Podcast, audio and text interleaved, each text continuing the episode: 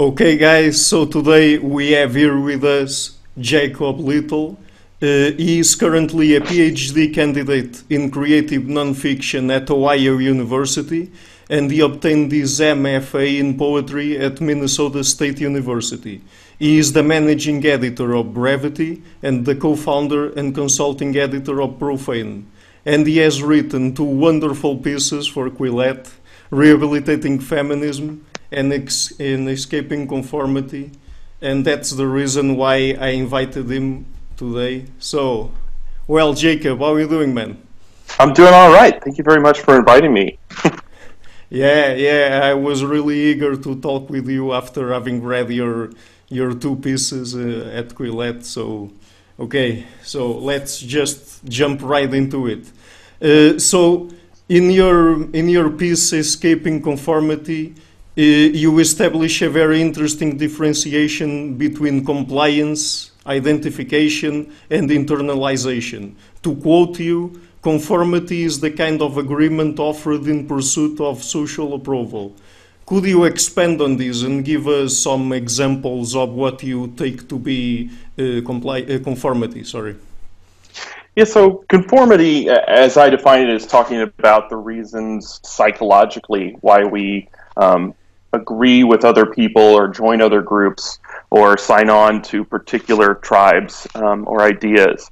Um, and so the the three sort of categories I gave were compliance, identification, and internalization. Um, and uh, so compliance would be uh, when you're seeking social approval, when you're when you're looking for uh, group approval, when you're looking for uh, defense from from uh, attack, um, and so that you know, compliance is um, it's it's uh, it's it's a way to join a group. Um, and so it's about joining that group and being a part of that of that collective.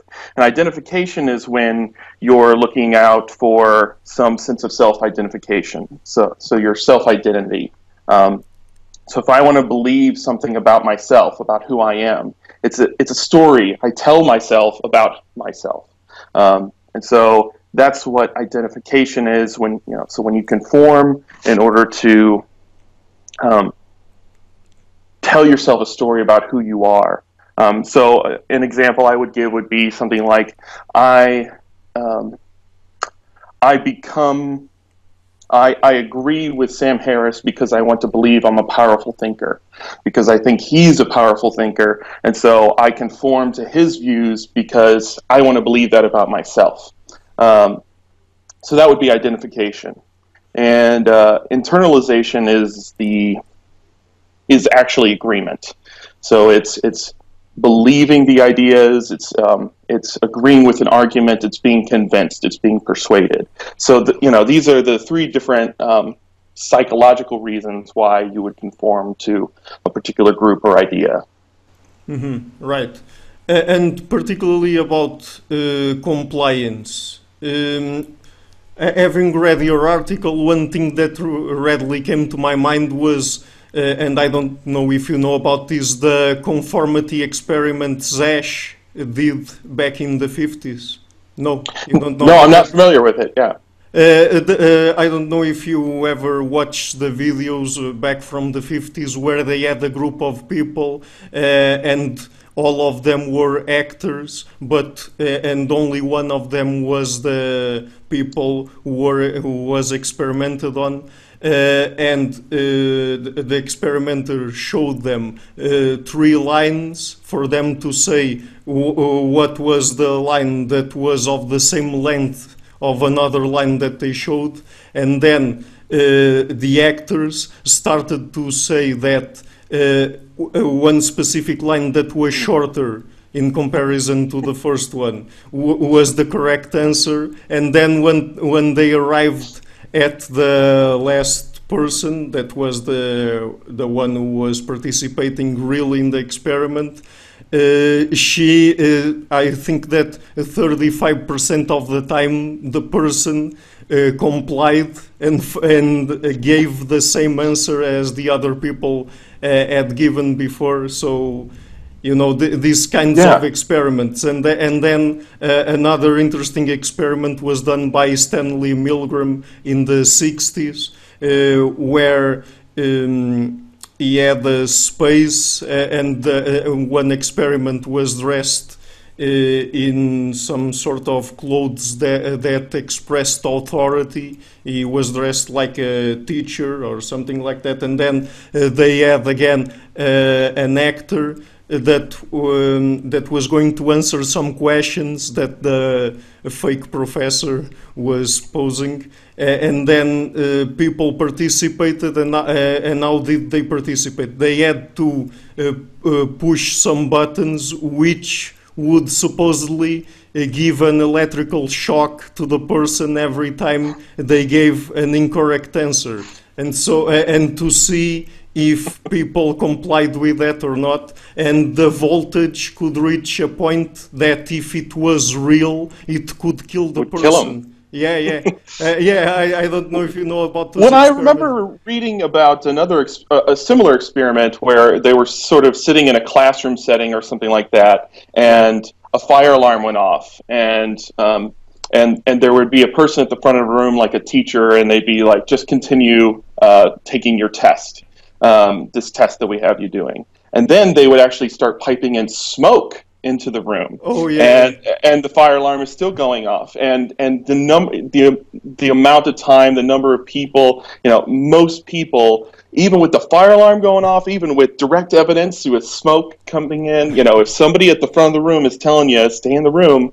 you stay in the room so yeah humans are are crazy creatures that way Yeah, but, but did you have these particular kinds of experiments in mind when you were writing about this? Because I mean, uh, these these experimenters and these researchers uh, performed these kinds of experiments back in the day, back in the 50s, the 60s, and so on, uh, because they were trying to know why did so many people comply with what was done in Nazi Germany and communist Russia and so on.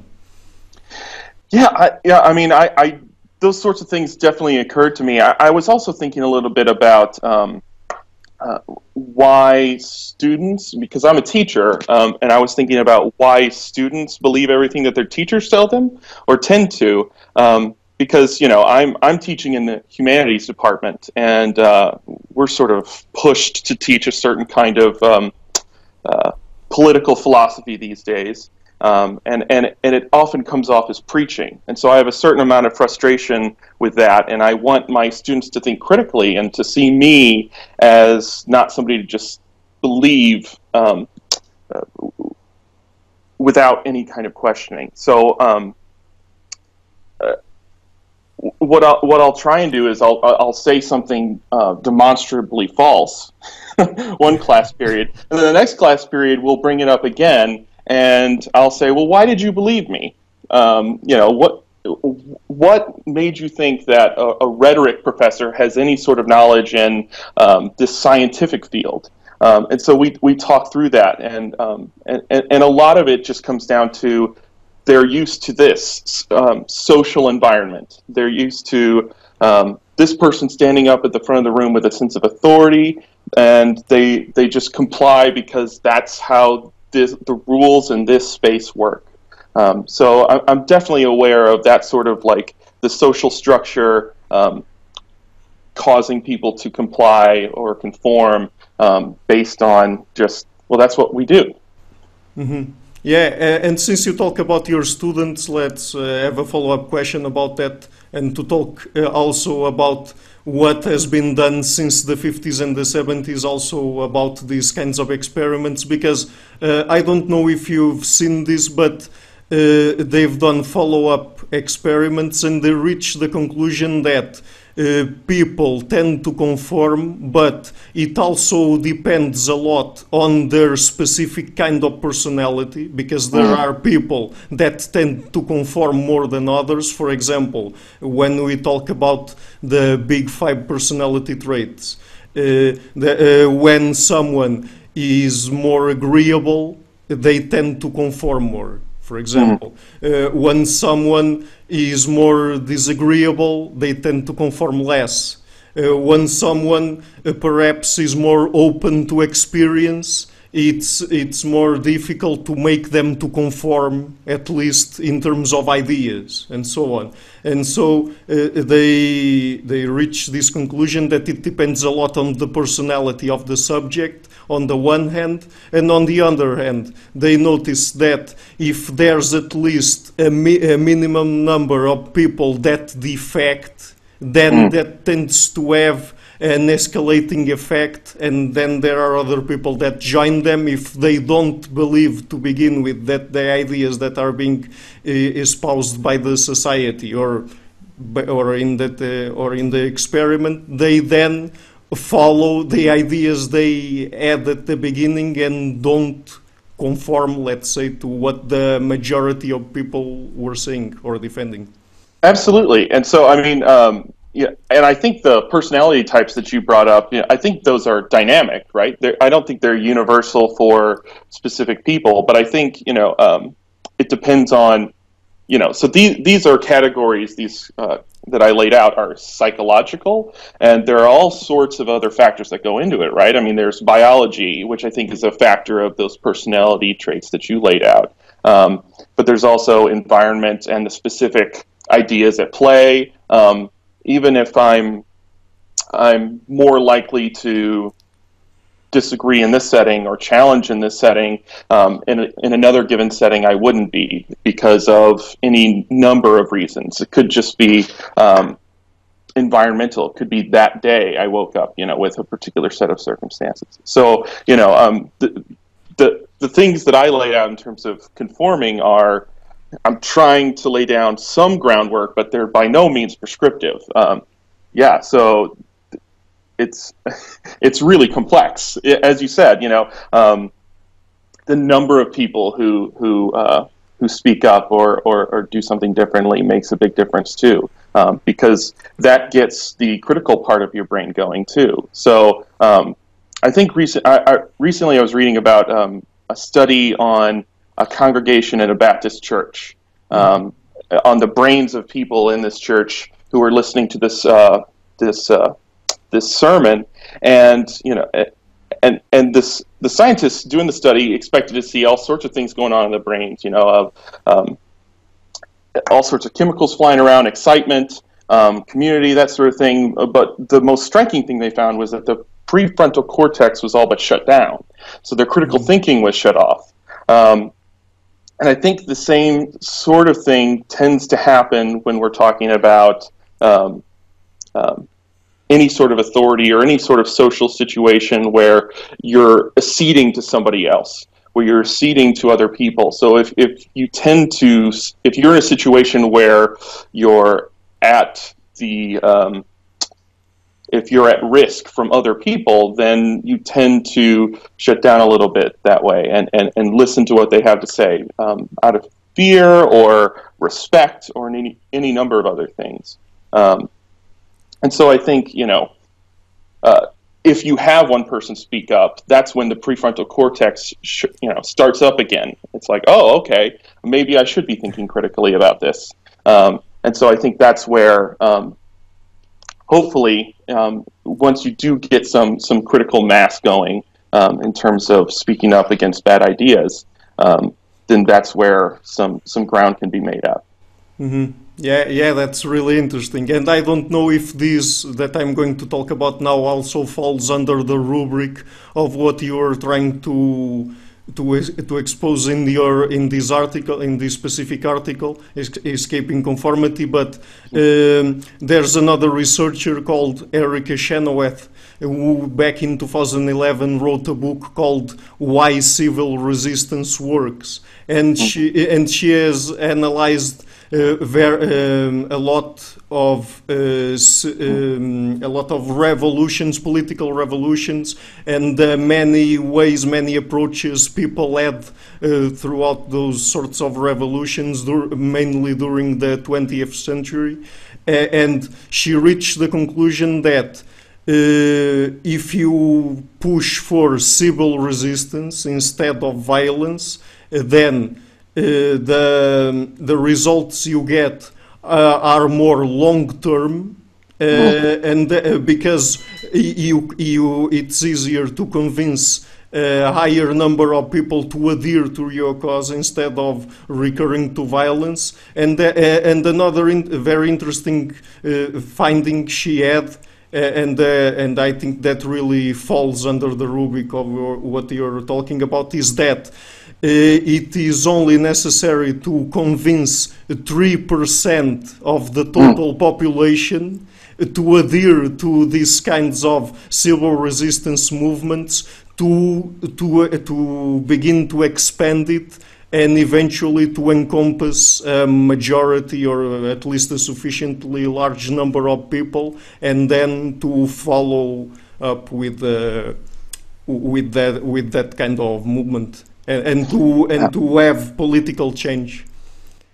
Yeah, I think um, I think the thing with uh, civil resistance is um, any kind of resistance of a dominant narrative like that um, it, it is going to often take some kind of self harm. Um, and so civil resistance is definitely some there's some self harm involved, right? Um, but there would be an uh, sort of more physical or violent resistance as well. Um, what what tends to happen is uh, the environment around the civil resistance that works, right? It's not it's not just the small critical mass; it's the critical mass builds because people can start to speak on behalf of those people getting harmed, um, and they feel confident that they can stand up for them um, and and hopefully not attain as much harm themselves by speaking for them. And so this story spreads, right? The, the story of these uh, of these people who are being wronged spreads, um, as opposed to in a situation where there's violence. You, you know, it's much harder to defend that without um, without attaining ha- harm to yourself. You know, if even rhetorically, um, I can't. I I have a harder time defending feminism these days because of the things that come with that. I'm not confident that they're going to live up to the expectations that I think they should. And so um, th- there's possible harm that comes to me, and there's also just the, the frustration of I'm not confident that they uh, that that movement anyway, as as it's called, deserves it. Um, so when you have civil resistance, when you have that sort of thing happening, where there's not violence, there's not ugly rhetoric, where there's um, a genuine plea for you know equality, then I think the the voices pile in, um, the reasonable, rational, uh, rational voices pile in, and they're not you know they're not as um, uh, vulnerable. Uh, and I think that's a big part of joining a cause. You know, th- that's how a cause gains momentum is by um, the, the, the level of risk involved lessening for people as they get involved. Mm-hmm. Right. Uh, and another really interesting idea that you have in your essay is that uh, to conform by itself is not bad because oh, I mean, yeah. because I mean to, for a society to work people have to conform at least to what is going on in society at large in terms of ideas and in terms of behaviors because otherwise since we're going uh, along this uh, let's call it a tit for tat algorithm for society to work uh, if there was a large number of people that decided to not conform in any way shape or form then society would eventually collapse right absolutely. Not only is it not bad to conform, it's inevitable. um, it, you know, you can try all you want not to conform. You know, um, you're going to be a lunatic living out in a cave. Um, but event, you know, you're even there. You're conforming to the ideas of uh, I have to eat and drink to stay alive. You know, uh, so um, uh, at some point you're going to conform. And sometimes you know it's going to be based on actually believing an idea. Sometimes it's going to be about self-identity. Sometimes it's going to be compliance. We all conform along these different lines and for different reasons. Part of the difficulty you know th- that i'm having recently is i want to remove the judgment from that part of it. Um, i'm not super interested in um, uh, thinking people are bad people or stupid or any number of other things because of the reason they conform to a particular viewpoint. Um, that gets us nowhere. Uh, what I think it's useful to know if you're trying to convince somebody why they believe one thing or another, or why they've conformed to one thing or another. I think that's useful to know rhetorically, um, but it's not useful ethically. Um, and, and I think that that's a, a big difference, a distinction we need to make rhetorically versus ethically. You know, let's leave ethics out of this. Uh, co- conforming is a thing we all do, so let's get past that. Mm-hmm.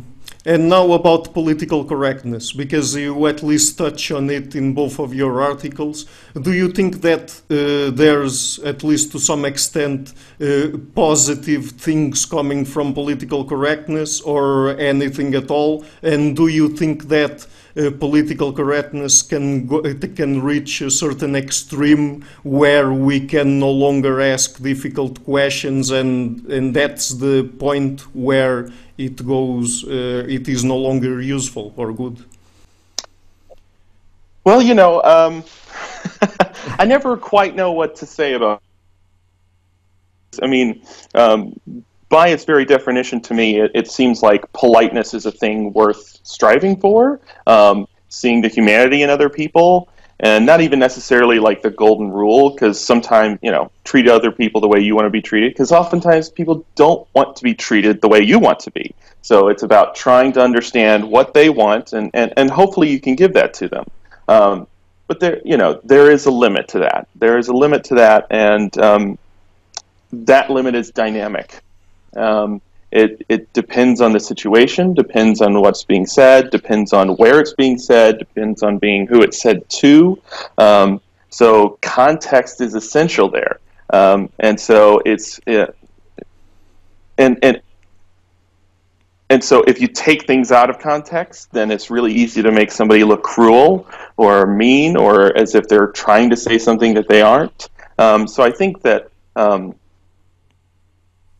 here is just um, the, the lack of responsibility on part of the listener.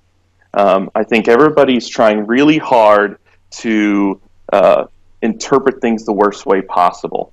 Um, and so, but I think that there's a responsibility for the speaker, and so that's where I talk about politeness, right?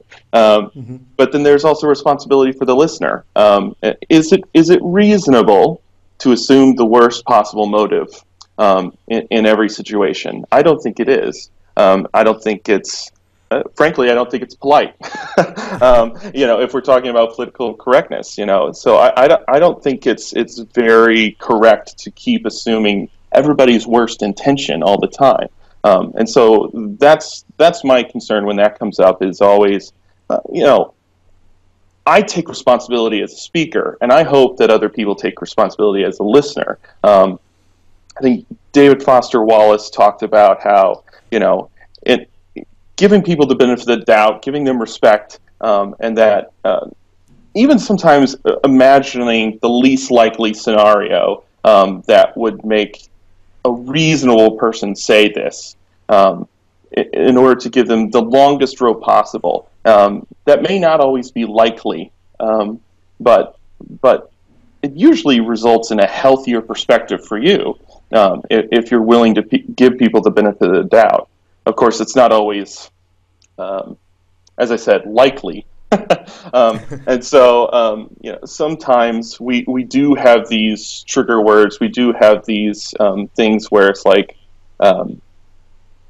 somebody says something and you know they mean something else. And so I'm not asking people to sort of turn off their brains or turn off their judgment centers, but I am saying, you know, maybe extend the rope out a little bit farther. Uh, that that's my general thought process on the topic, anyway. Mm-hmm. And regarding hate speech specifically, because hate speech is a very complicated matter nowadays, uh, do you think that uh, it is a useful concept? Do you think that Uh, we should have laws in place against hate speech, or do you rather think that it is so much a subjective thing and that Uh, if it reaches a certain extreme, then uh, anything uh, that we could conceivably consider as being offensive to someone could fall under the rubric of hate speech. Uh, and or if we should just simply, as you as you talked about politeness, have rules of politeness working on society and completely ditch the laws about uh, that con that uh, uh, consider hate speech. Yeah, I think um, the law is a blunt instrument, um, and it, who it's hitting depends on who's holding the hammer. You know, um, and so hate speech is a con is is an idea that if it were a law, um, not only would it uh, hit people who don't deserve to be hit, but it would hit different people all the time depending on who's in power. So it would be arbitrary and um, impo- opaque. You, you you know you would never be able to anticipate who's getting in trouble and for what. And so the the difficulty there isn't just the pe- actual people getting hit, but the people who are silenced um, around that for fear of getting hit. Um, so th- that's the concern with the hate speech law. Um, you have similar fears, um, societally speaking, uh, in terms of social norms and those sorts of things. Um, and I think that there's not really a way to escape that. Um, I, I, think that there there should be sort of um, there should be consequences for what you say, and so uh, I'm not sure. You know, hate speech. You know, as defined by people in terms of uh, a thing that you say that's hateful, it exists. Um, and you know, but but as a legal construct, um, at least in the United States, it's non-existent. Um, and so it, it's really interesting to see sort of that um, idea sort of rise in prominence and some confusion about what's the law and what isn't. Um, and, and, and as you said, um, uh, it's getting interpreted different ways in different contexts. Um, and uh, and and and I think you know it certainly shows up a lot on college campuses, for example, um, in some very strange ways. yeah, for sure. Uh, and now, uh, specifically about feminism and modern feminism.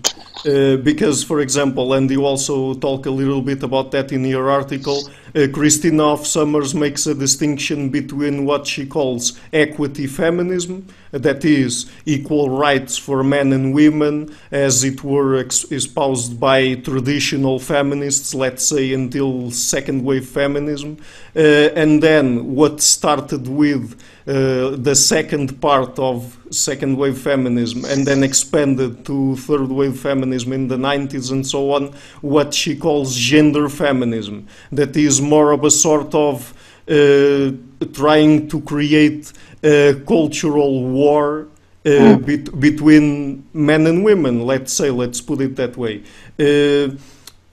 Uh, what do you think are might be some of the extremes that third wave feminism have, and and do you think, for example, that uh, the Me Too movement in some way or another exceeded itself? Uh, because I've heard from some people that uh, uh, good points from both sides. For example, I heard from people that defend the uh, the Me Too movement that it is really important to even we if we exaggerate it a little bit to bring this into public discussion because uh, women are more vulnerable than men uh, when when uh, when you're talking about sexual violence and things mm -hmm. related to that.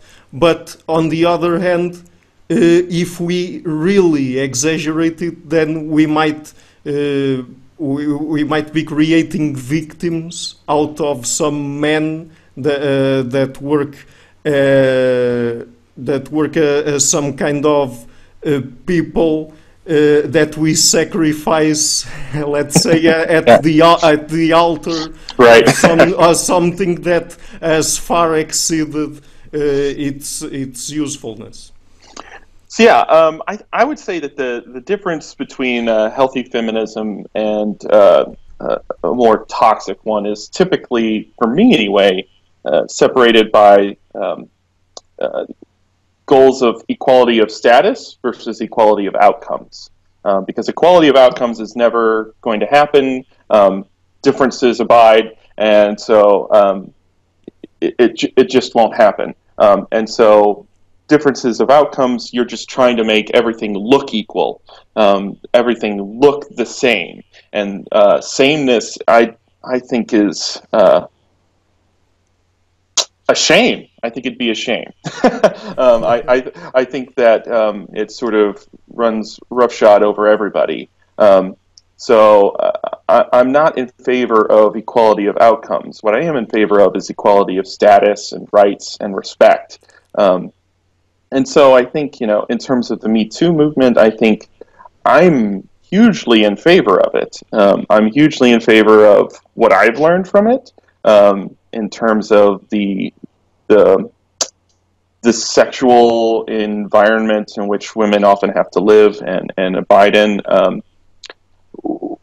my concern, as always, is with overreactions and with um, um, because we know this or because we understand this now, then the only answer is all men are guilty and every man accused is guilty and those sorts of things. To me, that you know, um, what holds true is due process. You know, what holds true is um, benefit of the doubt. Um, that doesn't mean um, only give the benefit of the doubt to the man. It means benefit of the doubt to everybody involved, right? Um, especially if I'm not personally involved. Um, I don't have the knowledge necessary to make a judgment on most of these cases. You know, a Bill Cosby situation, the guy's probably guilty. You know, there's 50 people.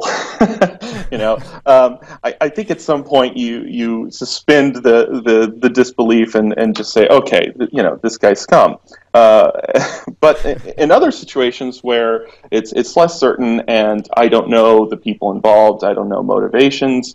Um, I I don't owe it to anyone to give my allegiance. Um, and, and I think that's where I think the difficulties come is when allegiance is demanded. Um, and I don't owe that to anybody. What I do owe is um, respect and uh, a, a, fair treatment. Um, and, and, and hopefully, um, evidence will bear out what they have to say um, if, if, it's true. So, it, it, certainly has been alarming to, to hear the number of these stories and that sort of thing. And I've certainly, you know, and, and many of my friends throughout my entire life have been women. And so I, I have been aware of these stories, you know, for a long time. Um, but even just sort of the everyday regularity of them has, has been startling. Um, I, I am a little bit concerned that it's staying at the Hollywood level.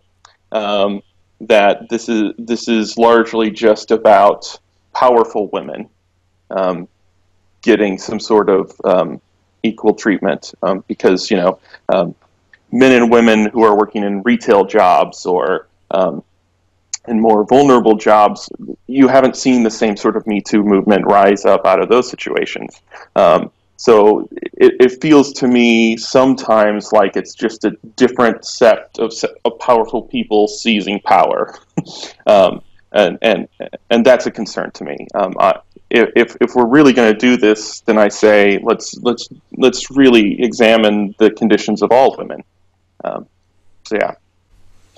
Uh, yeah, yeah, and it's really a shame because uh, to pick on that last part you said, um, you on, on the in the US and on university campuses, and since you're, you're part of that, you would probably have something to say about it. Uh, uh, you don't have a due process in universities when it comes to accusations of some sort of sexual misconduct, right? Correct.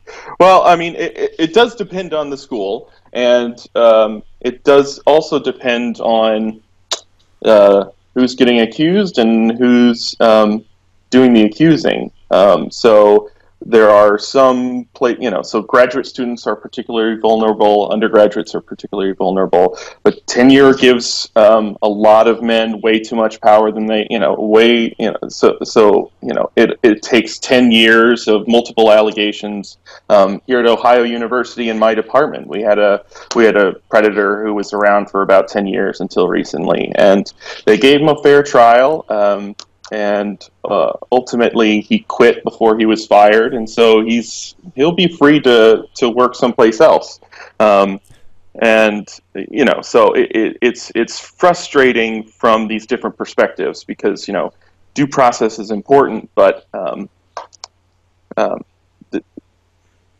sometimes mo- when you give endless rope to one person um, and, and, no rope to other people, that's where everybody gets really frustrated and then they want to throw due process out the window. And so um, it's important that uh, we actually go through these investigations and um, not just claim due process and then ignore it, which I think is something that was happening for a long time.